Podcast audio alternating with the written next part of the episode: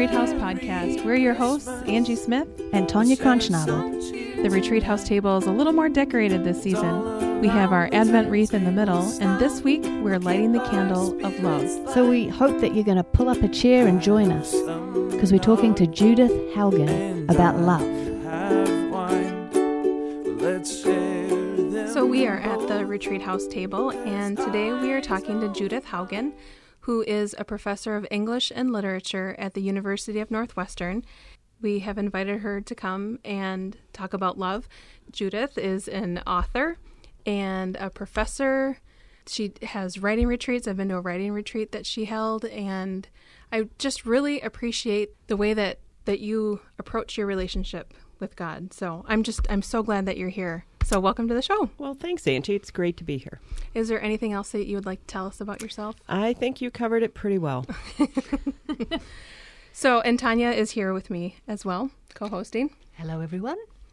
So, I invited you to come and talk about, we're in the middle of Advent, and this week we are talking about love.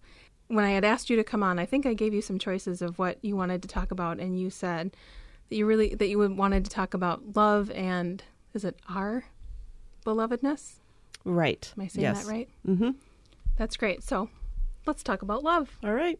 Well, Advent is a season where we think about love and we talk about it. And because love came down at Christmas time, and we want to celebrate that. But love is something that needs to be a core working reality in our everyday lives. Hmm. Uh, and it and it's an inside job. That's where it begins. And um, in my own journey with Christ and in the communities of faith that I've been in, one of the things that I've noticed through the years is we all know God loves us. We all know what the Bible says about love. But it feels like it's just an intellectual idea, a mm. notional assent that we have to mm. this you know, abstract truth uh, of our lives. And it's not a daily working reality in terms of how we actually live, how we actually respond to things, uh, how we actually are with others and with God and the world. And in fact, I think that even in faith communities, self hatred runs rampant. Mm-hmm. Uh, and if that feels like too strong of a word, I think you could say some level of self loathing, uh, just not liking ourselves, and we have all these negative messages in our head, such as, oh, I'm just a loser. Oh, I'm never going to get it right. Or, you know what, there's just something fundamentally wrong with me that I can't function the way other people seem to function. And I think that those messages come to us very early in childhood. Uh, that there's something defective about us, that we need to earn love in order to receive love, that we are not in some way lovable.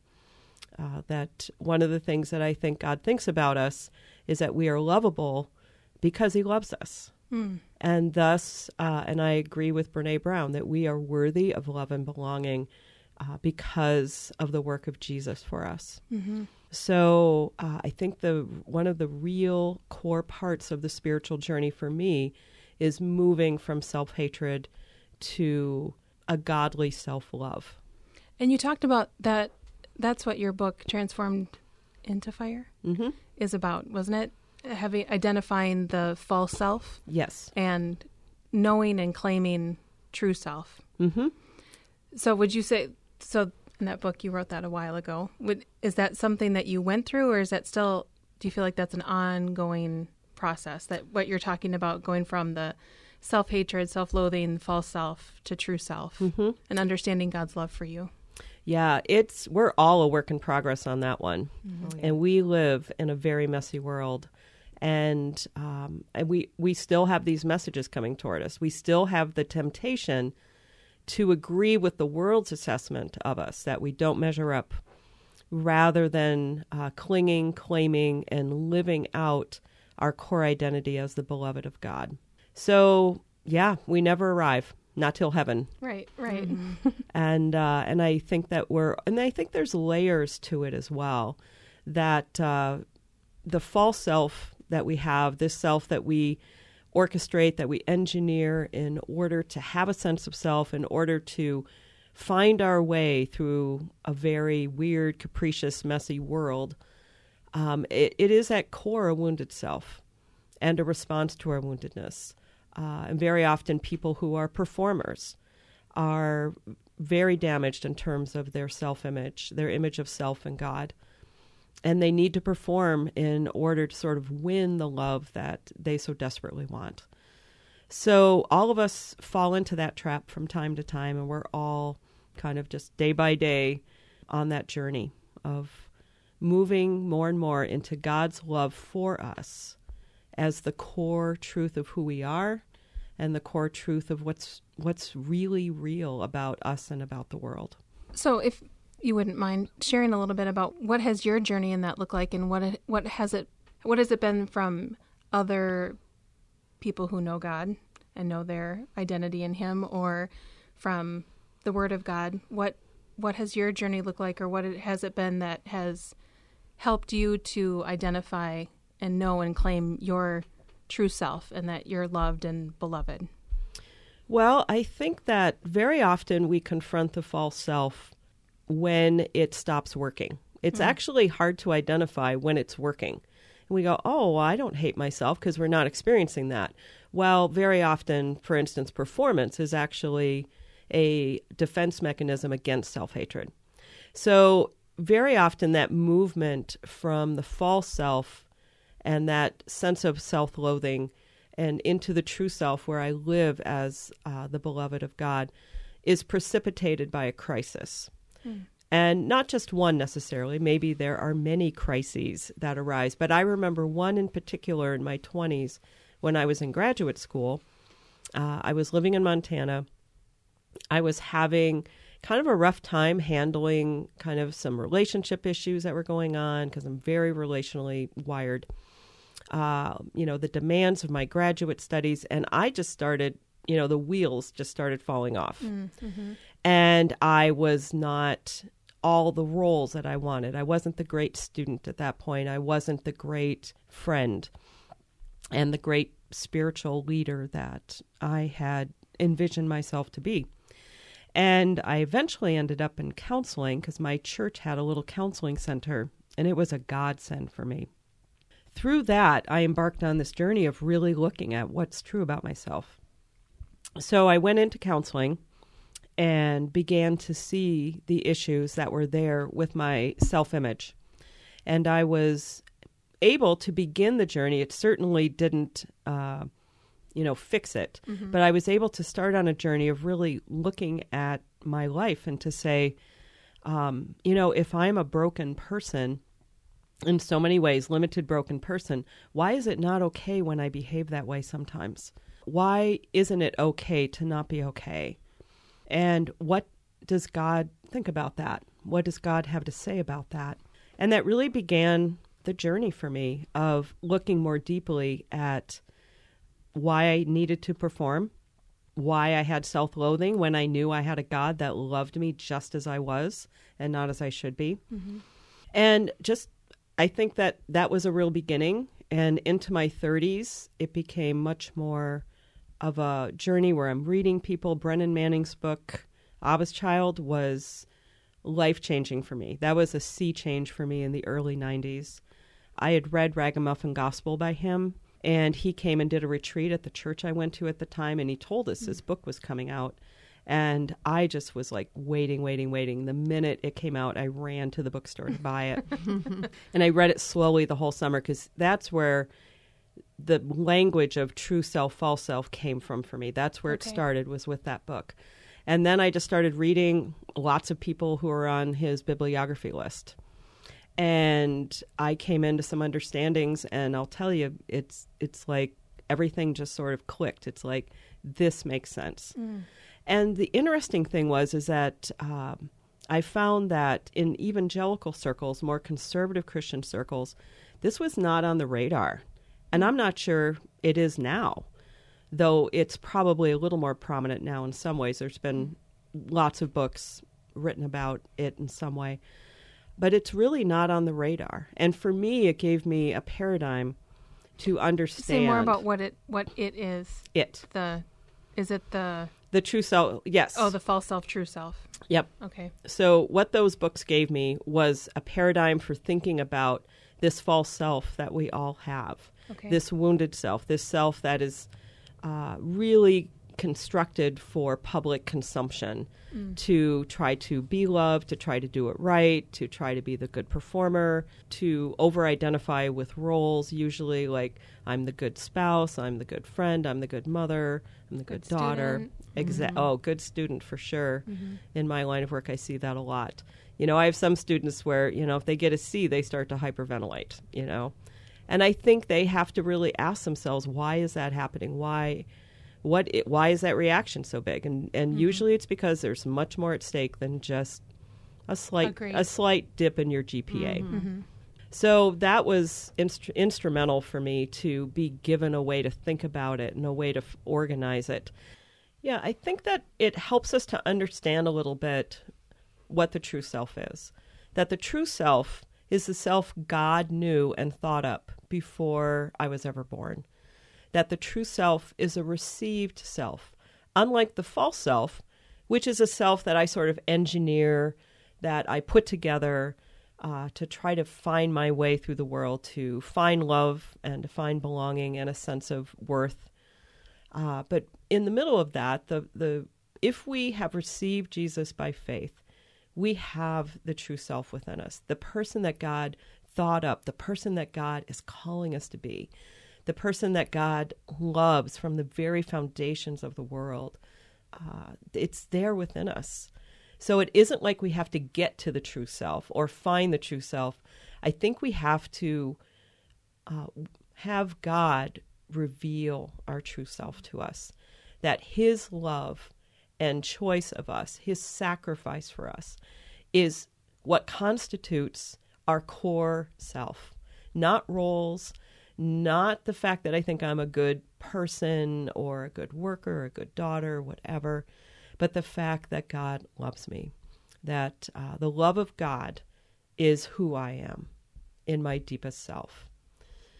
And then it's a matter, I think, of learning what does it mean to live out of that identity, not just as an idea or something to keep me from falling into despair on bad days, but what does it mean to to teach like that's true, to grocery shop like that's true, to talk with my neighbor as if that's true, and to have it permeate my day more and more. And that to me is one of the core parts of the spiritual journey of love. And it is something that we see in scripture. We first of all we know that God loves us from scripture. I mean, that theme doesn't even need Right. It's all over. Yes. to be It's debated. all over the place, So, right? yeah. Um, but we also, uh, I do think that if you read, particularly the Sermon on the Mount, there is a lot of confrontation of pretenders, of people who try to look good, uh, of that Pharisee where uh, you do things so that you look good, but you know what? You've received your reward in full. I mean, there is no bigger reward than that little tingle you get at feeling so powerful and special. Mm. So I see that once I had this paradigm, I could see it in a lot of places in scripture where I had never noticed it before because I wasn't aware that it was a thing. So, I guess I was always comparing false self and true self to identity. And mm-hmm. I mean, I think that's probably a piece of it, but this is actually the true self, false self is what you're presenting to people. Is that right? Or is it re- it is identity. Okay. It is what we claim as identity. okay. So there are some, like, for instance, if we're Christians, we all know the right answer. Right. Who am I? I'm a child of God whom, you know, I'm deeply loved and, you know, I have worth because of God. But again, it's kind of doing our faith from the neck up. It doesn't really necessarily go deeper in in many many cases. So then you respond to a circumstance and you're not responding as one who is a child of God. Right. So when we actually do our daily lives, we're very often trying to engineer like how people perceive us. Uh, there's a lot of image management that goes on. There's, you know, trying to trying to do it right so that we're well thought of. And there's nothing wrong with wanting to do our work well, and there's nothing wrong with r- wanting to be liked. I would prefer to be liked. Mm-hmm. But Me too. Yes, I think so. but if I'm not liked, I don't have to have my sense of self plunge to this place mm. that is, you know, potentially kind of troubling and even dark. Mm-hmm. I think it's about how deep does that praise go in? Because however deep praise goes in from other people, that's how deep criticism will go in too. And so I think it's about saying, you know, yeah, I prefer to be liked, but if you don't like me, I'm going to be okay mm, because at my core, I am on a journey of defining myself as a person loved by God. I've often thought, is God enough? As in times when we are really hurt and hurting and bruised, and our first response is to run off and talk to our friends and say, Oh, this happened, and have them say, Oh, you poor thing, that shouldn't happen, or whatever the situation is. And then I have found myself in those times pouring, like crying out to the Lord and hear him say, Am I enough? Is it enough that I saw that? I saw that happen. I see you. I know you. I love you. But is that enough? And and I think that's the struggle that we have because we're so used to getting our worth from what other people say, from what our friends our friends have this amazing ability to soothe our wounds if you know if they can say the right word in the right season. But I was really challenged to just take it to the Lord and not tell anybody else, and to just go, it's enough that the Lord knows about that hurt. Let Him deal with it. Let His love soothe and be enough. And that's hard in this world for His love to be enough. It is hard because I think that we, well, we need people, first of all. We were made needy. We're made to, you know, need God, to need others. But I also think a lot of us have not cultivated the kind of relationship with God or received Him in such a way where that even seems like a viable idea. So I love what you just described, and I do think that we do need others, but there are times where we just need to let God's Spirit minister to us in a more direct way, which I think is a place of spiritual maturity. Some people might not be there, and that's okay. We're all on the journey. But I, I do think it's helpful to know uh, when that's needed, when it's not. Henry Nouwen used to talk about a ministry of presence as well as a ministry of absence. And I think that, um, yeah, sometimes we need that ministry of absence to let people be in their own journey with God in this moment or to let ourselves be in that uh, just with God in that moment. So, Ju- Judith, you were talking about spiritual maturity, and we've been talking a little bit about spiritual formation. And I've sat under you leading us, leading a group of us through Lectio Divina.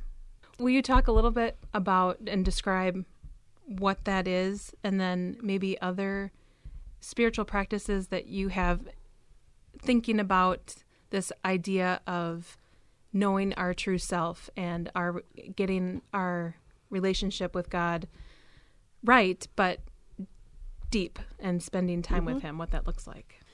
Yeah, I, I, the spiritual disciplines are essential. And very often the ones that we grew up with will sometimes not necessarily be adequate to the task of seeking this deeper place of knowing and deeper intimacy with God.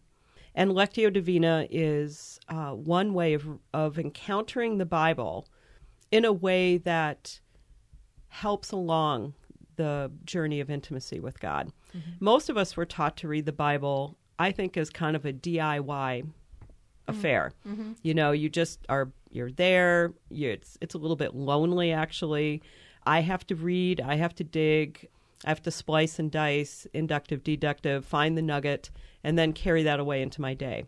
Now, I'm not putting down that form of Bible study. I think it has its place.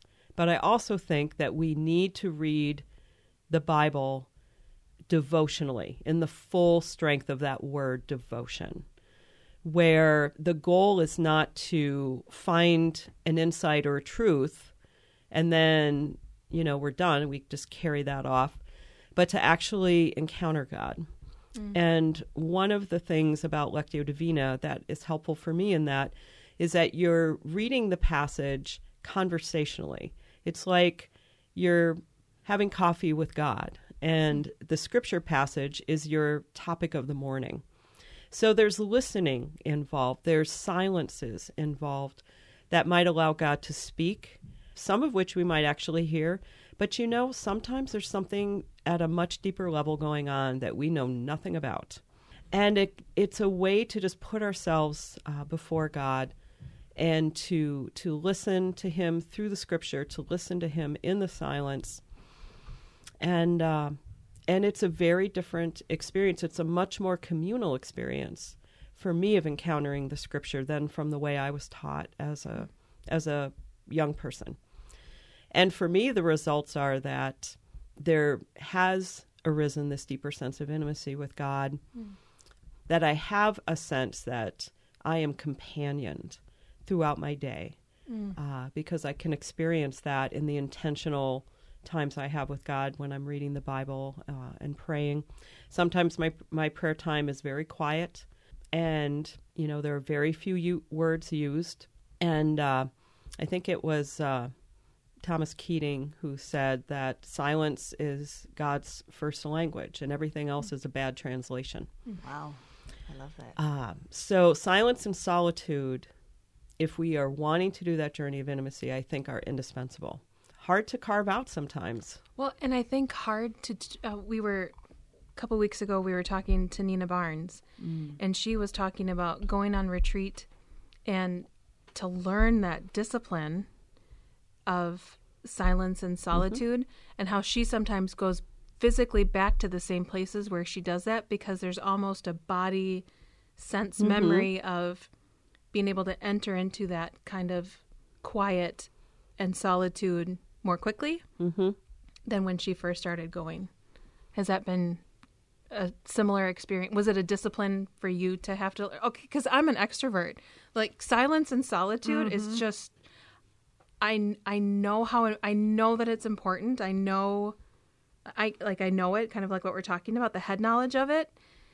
But to really quiet me and my mind to just listen, it's so hard.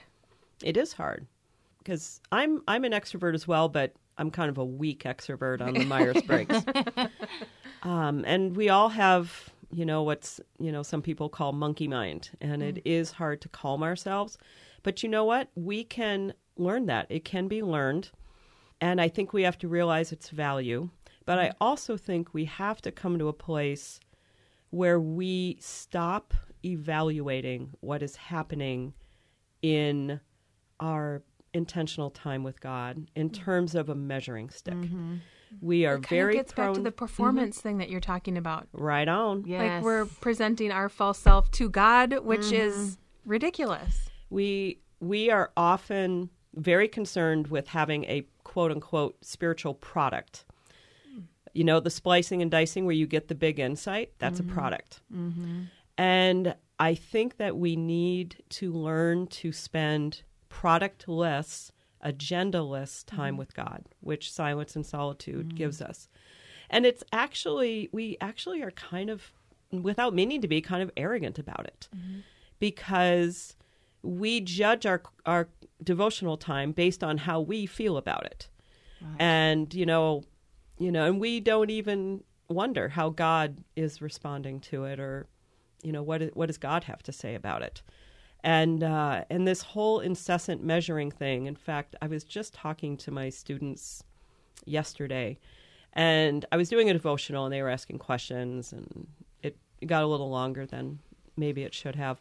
But I, I told them, I said, the majority of students on this campus, probably ma- the majority, are having quiet times with God primarily to stave off guilt. Mm. Yes. Mm-hmm. And uh, mm-hmm. and when mm-hmm. you do have them, you're you're measuring them, which by the way sort of cuts the heart right out of the whole thing. And one of the things that I say in my spiritual formation book and Transformed into Fire is and it's it's a startling statement, but I believe it's true, which is our spiritual growth is none of our business. It's none of our business. It too easily can become an idol something we look toward other than God to see if we're worthy to stand before God. Right. Um, and to see if we're doing okay. Uh, and when we do that, where's the focus? It's on ourselves. And so I have, I think one of the things that's very helpful for me is that I have a, what I would say is a reasonably non judgmental relationship with my spiritual practices, which is why silence and solitude can be so effective because the performer just sits there and twitches for mm-hmm. a while because you don't know how to measure it and you don't know if you're doing it right and all of those things. And then you realize, hopefully, that it's not about doing it right, it's about showing up. And I think that our spiritual practices, and this is a phrase I heard once from reading Thomas Merton, is that we, we just need to go and make of ourselves a gift to God mm-hmm. and not try to make something happen, not try to come up with the best insights and lessons from what we're reading. Maybe it's enough just to be with mm. God and His Amen. Word, just to sit in a more undivided way in the presence of God, and to and the way two older people, a couple, might sit on the front porch swing, and they're just together, and they mm. just don't need that many words anymore mm-hmm. because they know each other mm. in a way that is is deep and sweet and intimate. And uh, and I think so much of the evangelical culture sometimes gives us all of these tools and techniques, and I think sometimes they're good at the start. But I but I believe if we want to have that deeper, intimate walk with God, sometimes they have to be left behind for things that are maybe a little more mysterious maybe feel less, a lot less measurable, but ultimately a lot more intimate. And isn't there f- freedom in that being able to express that in a way that's uniquely you to the Lord instead of putting us in boxes? Because I mm-hmm. grew up in a Christian household, and I'm very thankful for it. But there were definitely expectations on if you were a good Christian, then you had your morning, and it had to be mm-hmm. morning devotions. And I'm not a morning person, so right. guess who felt bad for most of her teenage years because I wasn't getting mm-hmm. up in mm-hmm. the morning and reading the Bible, and you know, and you would feel bad about that mm-hmm. and that whole performance sort of thing. And it's just as I get older, I realize the Lord has uniquely gifted me, and He doesn't want me to get up early in the morning because I'm not good for anything then. But then I love I love to sing and so I will have just these worship times with just me and the Lord, me and the guitar at night and that is enough for me and nobody's listening. It's just me and, and the Lord. But there's freedom and that's not for everybody. And so you don't say then that's a formula, okay, then off you go, you must do that. That's not at all what it is. It's finding what it is that the Lord, how does He speak to us, if we can find that and then tap into that, then that intimacy and that sweetness comes because it's not a job, it's not a chore, and there's that freedom to be who you you were created to be and how you're created to respond to the amazingness that is the Lord. Mm-hmm. Right. I could not agree more. I think that spiritual practices were made for us. We were not made for these spiritual practices necessarily. So I do think it's about finding what works and getting rid of some of the misconceptions we have. I remember when I was a bit younger back in the 90s, I started listening to worship music a lot more in the car. And I remember thinking that that didn't count, quote unquote, mm. as part of my devotional time of my day because it was, get this, too enjoyable. Clearly, I had a little baggage going on that if it was if it felt easy and enjoyable, it could not have really counted, quote unquote. So, um, so I've had to to do some house cleaning with God around some of my uh, misconceptions about mm-hmm. doing life with Him, what spiritual practices look like, and yes, ultimately what works for me, and also what works in a certain season can change. Mm-hmm. That there are times where you know I'm drawn to be with God in slightly different ways, and um, and hopefully that's a listening to the Spirit, Because very often we come, we have a very rigid agenda, and we just assume God's going to baptize it. And certainly God is pleased that we want to be with Him. But do we really let Him lead? And seeing that again requires quiet places and a listening heart. This is all like right. I have been realizing lately that I, I think I'm a people pleaser, and I didn't see that about myself. And some things have brought that, some crisis or circumstances have brought that up. And then as you're talking about the performance in our relationship with God, because what I've been wrestling with Him lately is kind of wrapped around His goodness. You know, when we're asking, you know, it started back when after my mom died, that I prayed for Him to heal her, and He didn't. And then I went through a faith crisis and didn't realize I thought I walked through it and I did walk through it as well as I could. But just earlier this year, I felt I was really trying to follow where the Lord was leading. And so I was, you know, Lord, I, you know, I, I don't want to follow a vision. I want to follow you. You know, where are you leading? What should I do? What should I do? What should I do? And I, and he said, Angie, what do you want? Hmm. Will you pour your heart out to me? And I said, Lord, I did that. And my mom still died of cancer and I was kind of I was taken aback and thought, "Whoa, I did not realize that that was still mm-hmm. an issue, something I was dealing with." And I felt like this whole stone wall that I had built came tumbling down so that I would never get to a place where I had the faith crisis like I had before. And I didn't want to go forward without the wall, but I didn't know how to go forward without it. So I sat in it for a couple weeks, but then you know life goes on and but this idea of I mean, going to God with an agenda, wanting to perform in my relationship with Him is totally speaking to where I am right hmm. now. I'm sitting here trying not to cry while you guys are talking because. Oh, that's really sweet, though.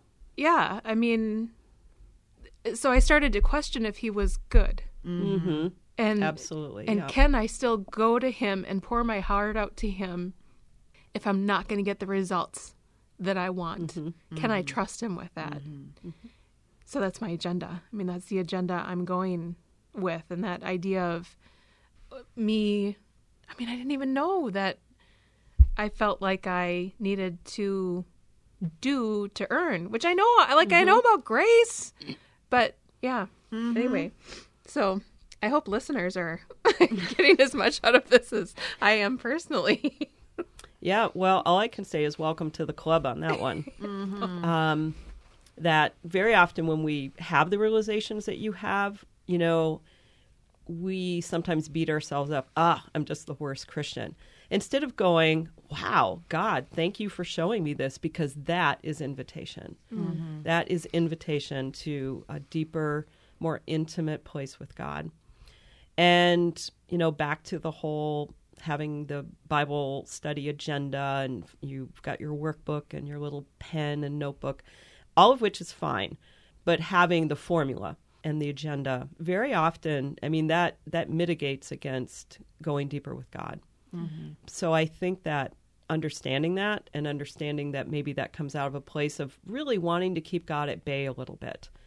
It sounds like your experience with your mom's death might have skewed your your image of God a bit. Mm-hmm.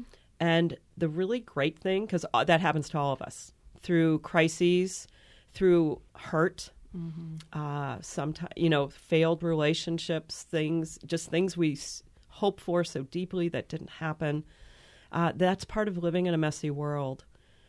But the really great thing is that we all have a distorted image of God. Okay, that's not so great, but the, the rest of it is. right. But you know what? we cannot do enough spiritual or theological gymnastics to get us out of that one. Mm-hmm. Only God can change how we image Him. And that can only happen by experiencing Him, mm. by receiving Him, by making ourselves sit in the chair when in silence and solitude, even though we're twitchy, mm-hmm. uh, and just waiting until we're not. So we're all in need at different times and always of having our image of God uh, sharpened, made clearer, brought back to a place where it is more of who God truly is rather than a distortion. And the, the interesting thing is, as our image of God heals, our image of self is automatically mm. healed, and we move more into that place of the true self. The more I can see God for who He truly truly is, the more I can see myself for who I truly am, uh, which is uh, the beloved of God. Hmm. I I was thinking when you were talking, Angie, of um, the little part in the story of of uh, I think it's the Lion Witch in the Wardrobe when they're talking about Aslan, who is the um, the god, the Jesus figure, and uh, the kids are asking, "Is he safe?" And they said, "Oh no, he's not safe, but he is good." Hmm. And I just love that because he's God. Our God is not safe, but he is good, because we look around and we see people who are hurting, and we see grief, and we see pain, and we can shake our fists and go, why? But there's stuff that we don't know on this side. But we, in that place, we have to go, even though he's not safe, he is good. And uh, Lord, help me to see the goodness. Mm-hmm. Um, mm-hmm. From Absolutely. this place of, of being really uncomfortable. Mm-hmm. Like, it's uncomfortable sometimes, these paths that we have to they're awful. I mean, there are some people who are walking some really awful paths that I know of personally that just shake me to the core that they are having to walk down that path. It is not safe. It is not comfortable. But I have to keep saying that the Lord is good. He is good. He is mm-hmm. good. He will be good. He continues to be good. Mm-hmm. And we need help to believe that from God's Spirit and uh, our our experience of Scripture and from our communities. Because if we don't believe God is good uh, in any kind of deep or abiding way, then opening ourselves intimately to God does not feel like a good idea. Mm-mm. And going beyond the formulas in how we do our spiritual disciplines does not feel like something that we will be motivated to do. So, our getting to that place through the help of God and others, where we can see God as truly good, is indispensable. It's an indispensable part of the journey. I do think we need to put ourselves in places where Jesus has a good shot at us, mm-hmm. per se, with well, his like love. you were talking about on the porch mm-hmm. with a couple. Yes, get out on the porch. Exactly. Get across the table, yep. having coffee. Yep. Put yourself in the in his presence and mm-hmm. in the position to receive. Yep. But one of the things that I talk about in my book is that our image of God and our image of ourselves are inextricably linked together. Mm. And inasmuch as we are deepening in our intimacy with God, that is a journey toward healing and wholeness for us and seeing ourselves more and more for who we really are, not who the world and tells us we are, who we've decided we are, which is usually someone defective needs to earn love in order to be lovable. This I I have gotten a lot out of this conversation. Um, and this this will be kind of a thread. I ask all my guests two questions, and one of them is, "How do you retreat? Is it a is it a place? Is it a practice?" And you've already talked about some of the practices that you have for devotional, but if yeah, so say more about how because I know you retreat. Mm-hmm. So talk more about that what that looks like yeah, for, for me, re- retreating is both. And yes, we've talked a little bit about practices of creating some places for silence and solitude. Um, you know, I create those spaces for myself. Sometimes not as often as I should. You know, we go through some busy times and and I know God is with me in that. But I also think that physically removing ourselves from the you know, the rough and tumble of our everyday lives is very, very helpful mm-hmm. and is a definite spiritual practice. So uh, I have done retreats at a lot of various places. Right now, my go to place is uh, the St. John's Guest House, which is on the St. John's campus in Collegeville. And when we did the writing retreat, that's where we went. And it was the most amazing experience to be with those Benedictine monks yes. and to just be enveloped almost into their rhythm and what mm-hmm. their day to day practices. is. It's Absolutely. If you're going to hang out with monks or nuns, it's good for them to be Benedictines. right, exactly. because hospitality is their whole creed that all shall all shall be received as Christ. But I've also gone over to St. Ben's, St. Benedict Monastery, which is the on St. Benedict's campus, which is the sister school of St. John's as well. Uh, so both of them have place for retreatants. But I really like the guest house right now because while I wish I could do like Pacem in Terris and be like in a hut without plumbing and all that, I am willing to say I am an amenities girl, and uh, and I like the fact that I don't have to think about those types of issues when I'm at the guest house. And I just, you know, read and walk around and do nothing and read my Bible and pray consciously and just sort of hang out with God without an agenda. Mm-hmm. And that is just really refreshing to my soul. And there's nothing that has to happen. I mean, I think that sometimes we put pressure on ourselves like, oh, if I'm going to do this quiet time or if I'm going to go on this retreat, you know, something has to happen. And again, that's that measuring thing. Mm-hmm. And if we can just let ourselves seek out those retreat places, and as Merton said, I'm going to just make of myself a gift to God and just be with Him, just spend time and do some reading that feels like maybe, you know, I could encounter God in. But it's not about a product. Again, it's not about a product. It's like we're the project. Mm-hmm. And so often there's so much more that God is doing that is beyond a conscious level in our lives. And yet we really just want it all to be something we can see in our, you know, physical, intellectual realm. But if we can get beyond that, then we can just be and not have to have a product or a justification for having gone on retreat or having taken this hour for my devotional time with God. And you know, it is freedom was a word I heard earlier. It, there's so much freedom in that. And then I'm free to focus on where is where am I and where is God, rather than just what's happening with me. Um, when we're measuring, again, the focus is on ourselves, and it actually makes us harder to make room for God. So I've been to all kinds of retreat places. I do think it's helpful to have a physical place you can go away from your normal place. But even, you know, even just sitting in my big stuffed chair in the mornings with a cup of coffee, there's retreat in that as well uh, for half hour, an hour, whatever it is.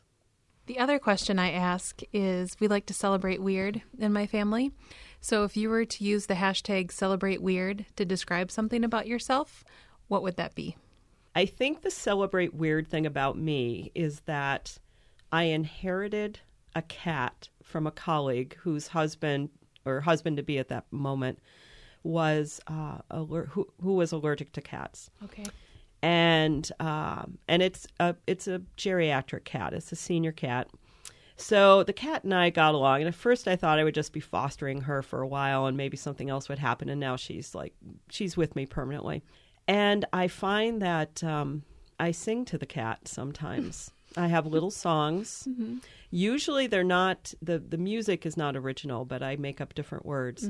And just one little story about that. I was on the phone some months ago with a repair person at a car place, and I was going to bring my car in to be looked at that same day. And I was using uh, little earbuds to talk on the phone. Now, when the call was over, I unplugged the earphones from the iPhone. And then my cat was there, and I proceeded to sing a little song to her, which, by the way, was like a show tune with cat lyrics.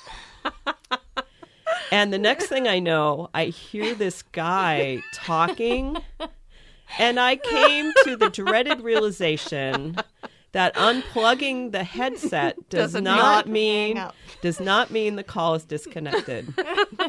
and I was so shocked, I didn't know what to do, so I just hung, Hung up. up.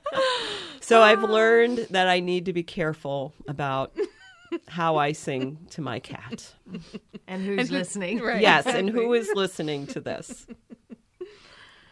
This has been absolutely wonderful. It doesn't even go far enough. It's I have loved every minute of this. I'm so glad that you said yes to come to the table and and talk about love and belovedness. So thank you so much. Yeah, well, I am so glad you asked. And it's always good for my soul to talk with others about these things because I need to remember what I most deeply believe about these things. So it's been great for me.